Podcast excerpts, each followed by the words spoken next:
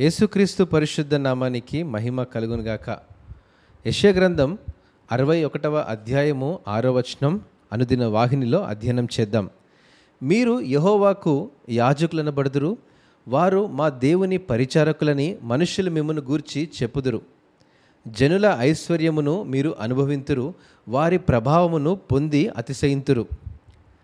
యేసు శిలువపై మరణించినప్పుడు మునుపెన్నడు అనుమతి లేక దేవునికిని మానవునికి అడ్డుగా ఉన్న అతి పరిశుద్ధ స్థలం యొక్క తెర పైనుండి క్రిందకు చినిగిపోయింది.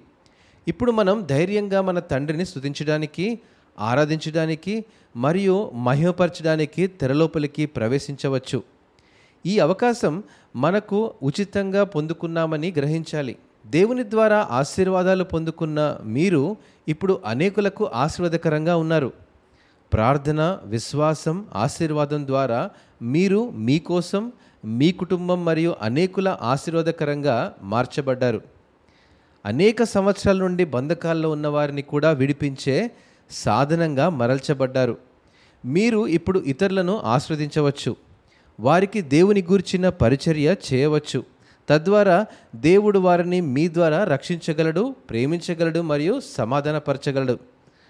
మీరు అనేకులకు ఆశీర్వాదంగా ఉండడానికి ఆశీర్వదించబడ్డారు. ఆయన మహిమగల ఆశీర్వాదాలను మీ ద్వారా ఇతరులకు ప్రవహించనివ్వండి. దేవుడు మిమ్మను ఆశీర్వదించునుగాక. ఆమెన్.